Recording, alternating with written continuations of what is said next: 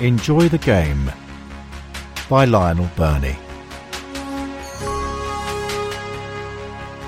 Chapter 1 Elton's Dream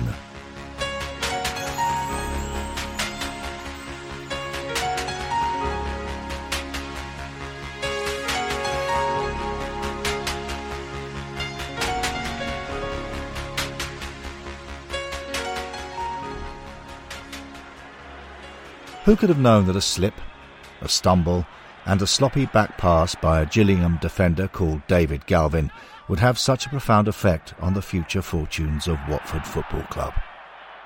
On a cold, drab November afternoon in 1976, as 4th Division Watford toiled against their 3rd Division opponents, time was ebbing away from the Hornets and their manager Mike Keen. There is no day like FA Cup first round day for reminding a club of its status. The glamour and potential glory of a third round clash with one of the big boys is just a couple of steps away, but defeat means there will be no temporary reprieve from the humdrum of a lower division existence. The small band of Watford supporters who had travelled to Kent to see if their team could pull off a minor shock against a team that sat one division above them did so in the hope that they might be on course for a match against Liverpool or Manchester United. They needed some hope to cling to because the league season certainly wasn't shaping up to much. As the clock ticked towards 20 to 5, a goalless draw and a replay at Vicarage Road looked inevitable. Mike Keen didn't know he needed one, but Galvin was about to throw him a lifeline. Earlier that day, Watford's directors, the chairman, Elton John, among them, had met for lunch at a hotel on their way to Priestfield for the match. They chewed over Keen's tenure and decided it was time for a change. If Watford did not knock Gillingham out of the cup that afternoon, Keen would be sacked on Monday morning. With less than a minute to go, Galvin fought clumsily to bring a poor pass under control near the touchline. Without looking, he half turned and played it back to his goalkeeper, only to see a figure in yellow dart forward. The Gillingham fans realised the pass was going to fall woefully short. Alan Mayes, Watford's lively forward, pounced, intercepting the ball before taking it round the keeper 1 0. I always maintain that was one of the most important goals scored in Watford's history, says Muir Stratford, one of the directors who had pondered Keen's future that lunchtime. If we had not won that game, we would have sacked Mike Keen on the Monday, and if we had done that, there is absolutely no way Graham Taylor would have been manager of Watford Football Club. We simply wouldn't have got him in the middle of the season. Mike Keen was a pleasant, personable man, but he was neither ruthless nor single-minded enough to halt the decline. One problem for the manager was that the most successful era in the club's history was still a recent memory. With Ken Furphy at the helm, the club had been promoted to the second division and reached an FA Cup semi-final as the 60s gave way to the 70s, only for the lack of vision from a risk-averse chairman, Jim Bonser, causing it all to unravel. After clambering up the ladder to those unprecedented heights, Watford had slipped right back to where they had started. Keen had presided over relegation to the fourth division and had been unable to galvanise the team for an instant return. Crowds had dwindled to a hard core of 5,000 or so, and Bonser, who had owned the club since the late 50s, seemed paralysed, unable to either stump up or sell up. Even as Furphy led the rise to the second division, Bonser had been frugal. He was a self-made man from Preston who had earned his money building up his construction firm from scratch. But he failed to recognise the need to invest, seeing the big step to the First Division as unrealistic for a club like Watford, and resenting the idea of spending money to stand still if the same result could be achieved more cheaply. Bonser was also reluctant to welcome onto the board others who were prepared to add to the coffers. In the late 60s, a wealthy businessman called Dennis Mortimer had offered to put in a significant sum, but Bonser feared it would dilute his control. Furphy finally realised the chairman was never going to loosen his grip on the purse strings and joined Blackburn Rovers. Mortimer took his money up the road to Luton Town and helped fund an era of success for the Hatters, and the Hornets slipped back down the divisions. To get on with Bonser, you had to be a yes man says Stratford, who joined Watford's board in 1971. It wasn't unusual for people not to get on with him. No one could ever doubt his commitment to the club, but it was basically a one-man show. He had come to the club when it was in desperate straits, and he'd ensured its survival, but he was a difficult man to get on with. He wanted his way, and he didn't want other people to have any power or influence. Initially, Bonser had been cautious about letting the flamboyant rock star Elton Hercules John join the board. Elton had neither a name nor an image that appealed to Bonser, but Elton had money, and he had something even more valuable, something Bonser could not claim. He had been a Watford supporter since childhood, when he was just little Reg Dwight, a boy who liked to stand on the crumbling old terrace between the Rookery and the Shrodells stand known as the Bend. He had seen the shirt change from blue to gold, and the team transform from the Brewers to the Hornets. The contrast between Bonser and Elton could not have been starker. Bonser had an uneasy relationship with supporters and was not loved. Elton was a supporter. He'd carried the Hornets in his heart since childhood, had dreamt of playing for the team, and was now in a position to help the club off the pitch. Finally, in 1976, Bonser was persuaded to sell his share of the club to Elton, who was now a vice president. The deal was done just as he was preparing for a lengthy tour of the United States, named, with typical understatement, the Louder Than Concorde Tour. It was a strange marriage. The rock superstar with a dress sense as loud as his backing band, and the Fourth Division Football Club with a tumble down home and a stack of debts. But Elton saw beyond Bonser's limited horizons. His passion, vision, and wealth was obvious, while those outside the club may not have taken him seriously, and some wrote him off as a rich kid looking for a new toy to play with, around the boardroom table they took him seriously. His intentions were clear. He just didn't quite know at the outset how to achieve them. From day one he was totally flamboyant and larger than life, says Stratford, but his interest in the football was complete. He made no bones about it. He didn't really know how things worked, but he wanted to find out, and he wanted to make the club a success. Treading water, unable to string the wins together, and worse than that, not particularly easy on the eye, Watford had the look of a side resigned to another year in the basement after only fifteen league games of the 1976-77 season. Victory over Gillingham in the FA Cup replay spared Keen temporarily, but Elton and the other directors had merely postponed their decision. Elton had money to invest, but collectively the board didn't feel Keen should be the one to spend it. That glamorous third round tie didn't materialise either. Watford were dumped out of the Cup in the second round by non league Northwich Victoria, which surely would have been grounds for sacking the manager had the directors not decided to wait. It wasn't until April 1977, with another season in the fourth division a certainty, that Keen was finally dismissed. With a multi-millionaire at the helm, expectations had risen to match the chairman's profile. In 1976, Terry Challis, the cartoonist at the Watford Observer, completed his allegorical painting that depicted with astonishing prescience the journey ahead. In it, a Watford player is taking his first tentative step out of the lower division wastelands as Elton, sitting astride a hornet, points towards the promised land, which is represented by the liver bird atop a distant mountain. The path ahead was clear. Now the search was on for a manager capable of matching Elton's considerable ambition. In terms of attacking the man, you're getting somebody to close him down, and then your other fellow that's coming is coming in there to support and make the angle. But we want to do that at the same time. We don't want to see any ball hitting any of the opposition. I don't want to see the ball still. If it's one touch, we play it off one. If it's two touch, it's controlled, and then it's played away again. Graham Taylor of 3rd Division, Lincoln City, was established as a promising young manager by 1977, and one or two bigger clubs had already considered him, but some wondered if he was ready to step up just yet. He was still only 32, and most clubs had at least a couple of players older than that. Heneage Dove, the Lincoln chairman, handed Taylor his break in management in December 1972. I was 28 years old, says Taylor. One day I was one of 24 players. The next day I was the manager of 23. Dove's faith was tested right from the start. Taylor's first 11 games as a football manager brought seven draws and four defeats. There was not outright rebellion on the terraces of Sincil Bank, but people were asking questions, and there was the odd shout of Taylor out. It would have been easy for Dove to sack him, after all. Who would kick up a fuss over the dismissal of a 28 year old promoted to the role too soon? But Dove believed in his young protege and stuck with him. John Ward witnessed what was at times an awkward transition from player to manager. A couple of years earlier, Ward had arrived at Lincoln as a teenage centre forward. On his first day, he was shown into the dressing room and given the peg next to the team captain, Taylor. A firm friendship that has lasted four decades was born. Graham was always destined to be a manager, says Ward. He'd qualified as a coach very young, before he was twenty, and if it's possible to map out a life in this game, he had done it. There were murmurings of discontent during those eleven games, and some people thought it was a mistake putting a young person in charge, but Heneage Dove wanted to stick by his man. He was a lovely guy, and a very straight-laced gentleman, and he'd given the job to Graham because he felt he could do it, so he wasn't going to get rid of him rashly. The way Taylor turned things around was simple. He worked hard. We spent hours and hours on the training ground, says Ward.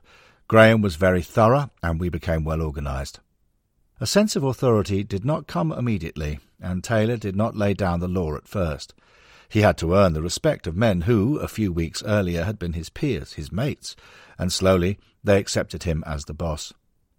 He had some authority and leadership because he was the team captain, and they respected him for that. But he did it gently, because he had to, says Ward. He let things evolve, and the way he earned their respect was not by insisting he was the boss, but by taking responsibility for the team. He was a very likable person, and he won people over.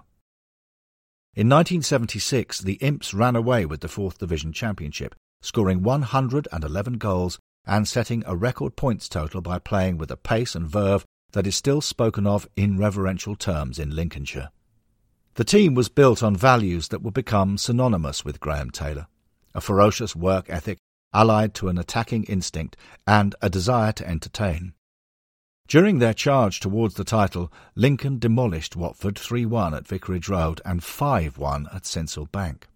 Two of Watford's directors, Stratford and Jeff Smith, were particularly struck by the style of play, the controlled aggression and the eagerness with which Lincoln's players sought to shoot at goal. They wanted to know more about the man who had crafted such a side. We had this little corner of the boardroom, a sort of ante-room, where only the directors would go, says Stratford. We used to call it the Kremlin and it was where we'd go if we wanted a quiet word away from the other guests in the boardroom. After every match, we'd invite the opposition manager in for a drink. Stratford was bowled over by Taylor's enthusiasm and confidence. You don't have to spend very long with people to get a feel for them, and I think both Jeff and I were immediately impressed. Taylor talked more than the directors, which was unusual for a visiting manager, and as he spoke, the ideas seemed to tumble from him with a passion that was infectious. He talked quickly but with clarity, shifting his weight from foot to foot as he held the attention of those around him. The opposition manager was demonstrating more energy, imagination, and inspiration over a post match drink than many of Watford's own players had mustered out on the pitch. It was evident to Stratford that Taylor was going places, even if Lincoln City would eventually prove unable to provide the finances to keep pace with his ambition. Dove had great faith in his manager, but knew his club lacked the money to complete the journey Taylor had set out on. By March 1977, Lincoln had consolidated their position in the third division, and Taylor's name was on the shortlist whenever another job came up. Dove was a shrewd operator. He knew he'd lose Taylor eventually, but when he did, he wanted Lincoln to get something out of it, so he offered an improved contract with an important clause. If Taylor left for another club, they'd have to pay Lincoln £20,000 in compensation. Lincoln had only ever sold one player for more money, a striker called Andy Graver, which indicated the value Dove placed on his manager. When Elton got home from his tour, he headed to the studio to record an album, meaning he would now have plenty of time for his football club. Elton was not interested in kicking around in the fourth division any longer, and he knew he needed to do something to kick-start a revolution. The appointment of a new manager would be his first major decision as chairman, and he wanted it to be a statement of intent, something to inspire the supporters grab the attention of the hacks on Fleet Street and help attract the players Watford would need to drag them out of the bottom division. Who could be better than Bobby Moore?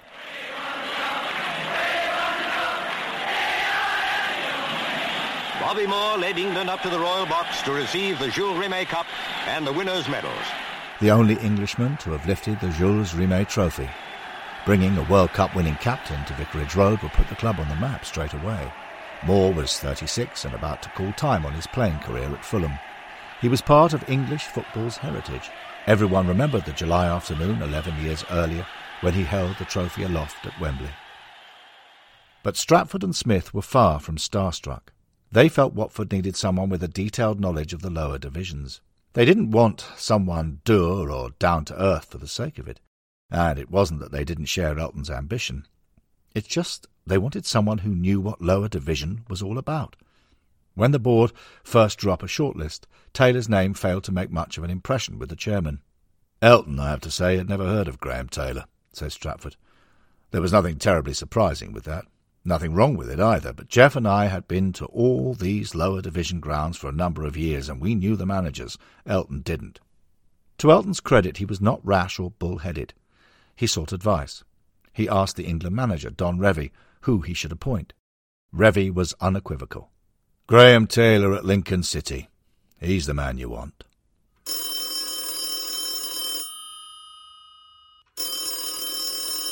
One day in April 1977, Graham Taylor's phone rang. It was Don Revie, and Taylor instantly recognized the voice and instinctively straightened himself up in his chair. He had met Revie before when the England manager gave a talk at a coaching course at the Lincoln and District Football Association, but to receive a call at home, this must be important. Revie got straight to the point. Are you under contract? he asked. Taylor explained that he'd only recently signed an extension with Lincoln. That's a shame, because I've just recommended you to a chairman. Oh, yes, who's that? asked Taylor. It's Elton John. Silence. At Watford. More silence. Taylor's ego was punctured. At that moment my feelings for Don Revie sank, he says. Was this how little he thought of me? Lincoln were in the third division. Watford were in the fourth. Why on earth would Don Revie think I'd want to go there? And I have to be honest, I thought, who is Elton John anyway? In one brief phone call, Taylor's self-image had been inflated and then deflated. It wasn't that he was expecting his next move to be to Anfield or Highbury, but to have the England manager recommend him for, where was it? Vicarage Road. How disappointing. The newspapers had already mentioned Taylor's name in much more prestigious company, but more than that. Why would he want to drop back to the fourth division when it had taken him the best part of four years to get Lincoln out of there in the first place? Watford didn't have any history to speak of, just a pop star chairman, whose music wasn't particularly to Taylor's taste anyway. A fortnight later, Elton rang Taylor himself, and although Taylor did him the courtesy of listening to what he had to say, was no keener on the idea. So Elton went back to his first choice, Bobby Moore. They met for lunch at the Howard Hotel in London's Temple Place. The rock star and the World Cup winner got on well. Moore was looking for his first break in football management. Elton was seeking a high-profile figure to add status and prestige to the club before propelling the team through the divisions. As they shook hands at the end of their meeting, Moore believed it was a done deal. All that remained was for Elton to call to finalise the details. The following day, Jeff Powell, a journalist with the Daily Mail and a close contact and friend of Moore's, ran the story. Moore would be the next manager at Watford, it said in black and white. The first Stratford knew of it was when he picked up the paper. I was straight on the phone to Jeff Smith, and we were on to Elton pretty quickly, he says. Relieved that nothing had been signed, Stratford and Smith made their case to Elton. It wasn't that I objected to Moore on any personal level. I just couldn't see him being the right type of manager for Watford at the time. Could you see Bobby Moore standing on the terraces scouting a player or watching the reserves? Elton listened to his directors. The strength with which they stated the case for Graham Taylor, combined with the fact that they were pitching in favour of the same man Revie had recommended, won him over. I think he thought it was a happy coincidence that we were of the same opinion as the England manager, says Stratford. Perhaps he thought maybe these two do know what they're talking about after all. Elton still didn't know an awful lot about Graham Taylor, other than the record-breaking Fourth Division Championship success he'd had at Lincoln. But if he could produce something similar for him at Watford, it would certainly get the ball rolling. The life of a football manager in the late seventies was not so far removed from that of the ordinary man on the terraces as it is today. They had a bit more money, perhaps, but they were not living on a different planet. In the early summer of 1977, the Taylor family went on their first overseas holiday – caravanning in France. With his wife, Rita, and two young children, Joanne and Karen, in the car, Taylor was keen to get home in a hurry.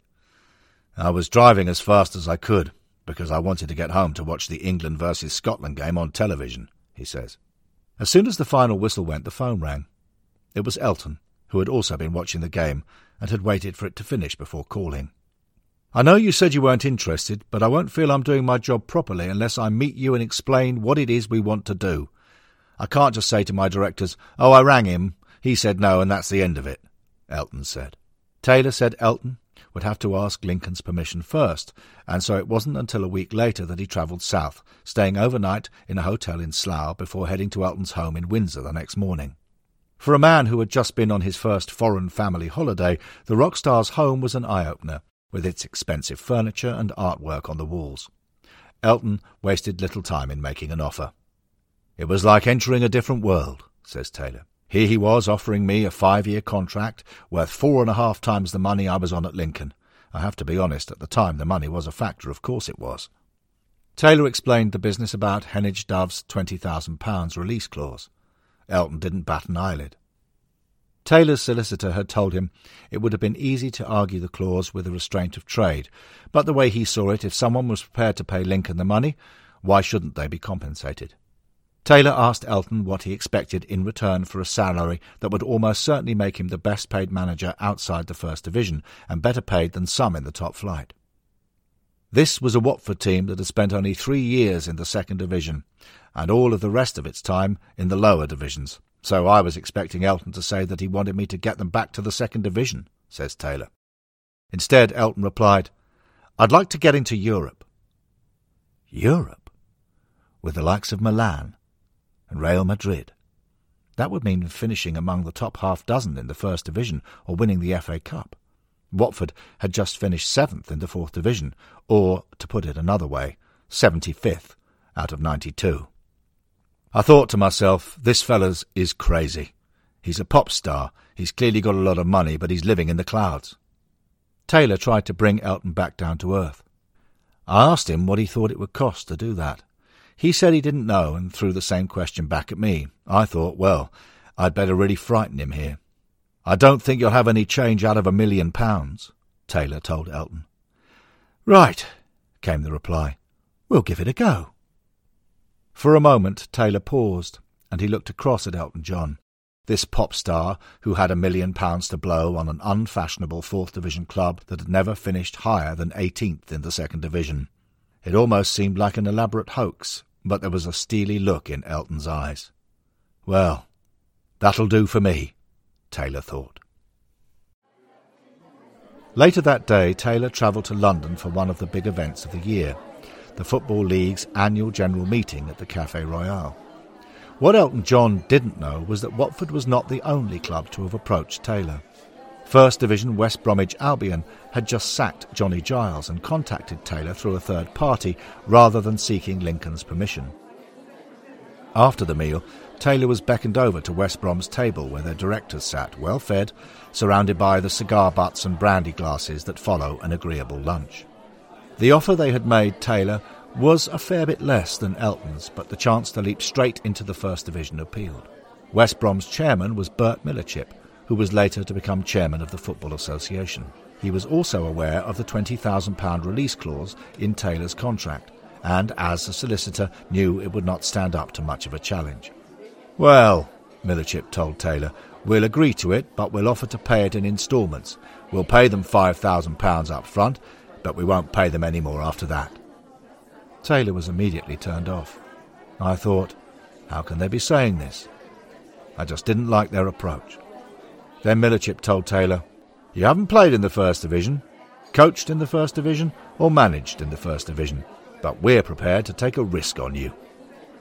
Albion's offer was a little more than half the one Elton had put on the table, and it came without the security of a contract, meaning that if things didn't work out, he could be sacked without compensation. Taylor told the West Bromwich directors he had spoken to another club, not just because he wanted to strengthen his hand, but to be up front with them. Do you mind telling us who it is? asked one of the other directors. It's Watford. Watford? In the fourth division? came the incredulous response. It was pretty much the same reaction as Taylor's when Revie called him, but now it put his back up. Then came something that really grated. But you'll be going to places like Halifax and Workington, said one of the directors through a puff of cigar smoke. Excuse me, said Taylor, distinctly unimpressed. Workington haven't been voted back into the league. At your meeting this afternoon, you all voted and Workington didn't get re elected to the Football League. And you don't even know that. The attitude of the West Bromwich directors, their ignorance and the lack of respect they had showed for life in the lower divisions annoyed Taylor and made up his mind. He joined Watford. Lincoln got their £20,000 and the phone call Bobby Moore was awaiting never came. Elton felt bad about that, and although he didn't tell the other directors, he made a significant payment to Moore out of his own pocket as an apology for the way things had turned out. It's fair to say Graham Taylor's appointment did not spark a rash of celebratory street parties in Watford. For those who had read the Daily Mail story and felt the frisson of excitement at the imminent arrival of the England World Cup winning captain, there was a sense of disappointment. Taylor's salary, reported to be around £25,000 a year, created shockwaves. A cartoon by Terry Challis in the Watford Observer depicted one supporter saying to another, When I read the terms, I thought they'd signed Elizabeth Taylor, referring to the Hollywood star, reportedly the best paid actor in the world at one time. But Taylor was not just a football manager. The job was not simply to revitalise a flagging football team, but to invigorate a club and an entire town.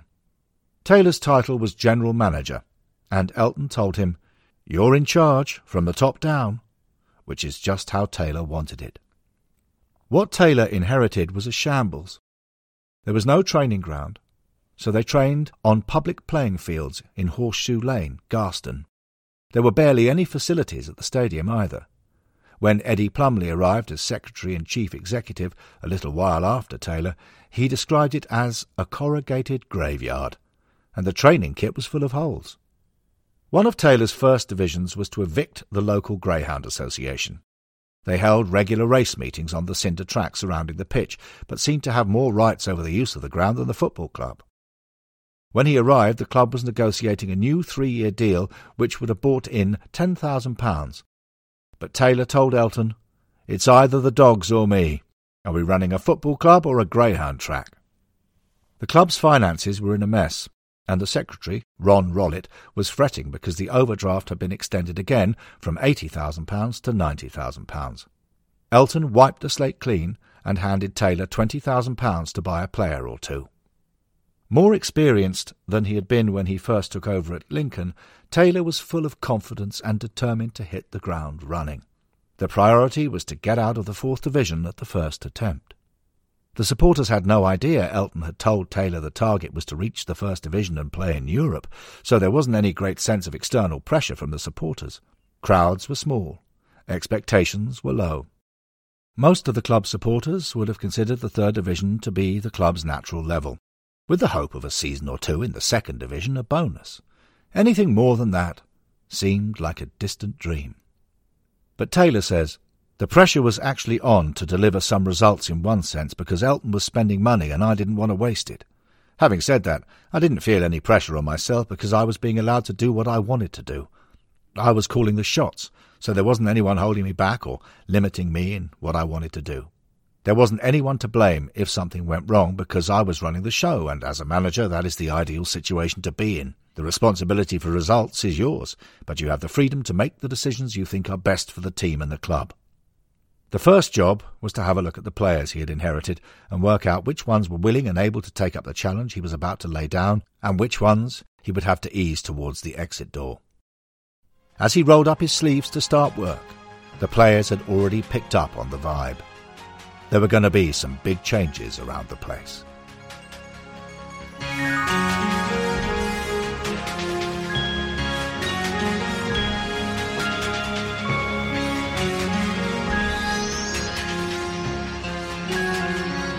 End of chapter 1. Next time, the Watford players have a wake up call and realise they are going to work harder than they've ever worked before.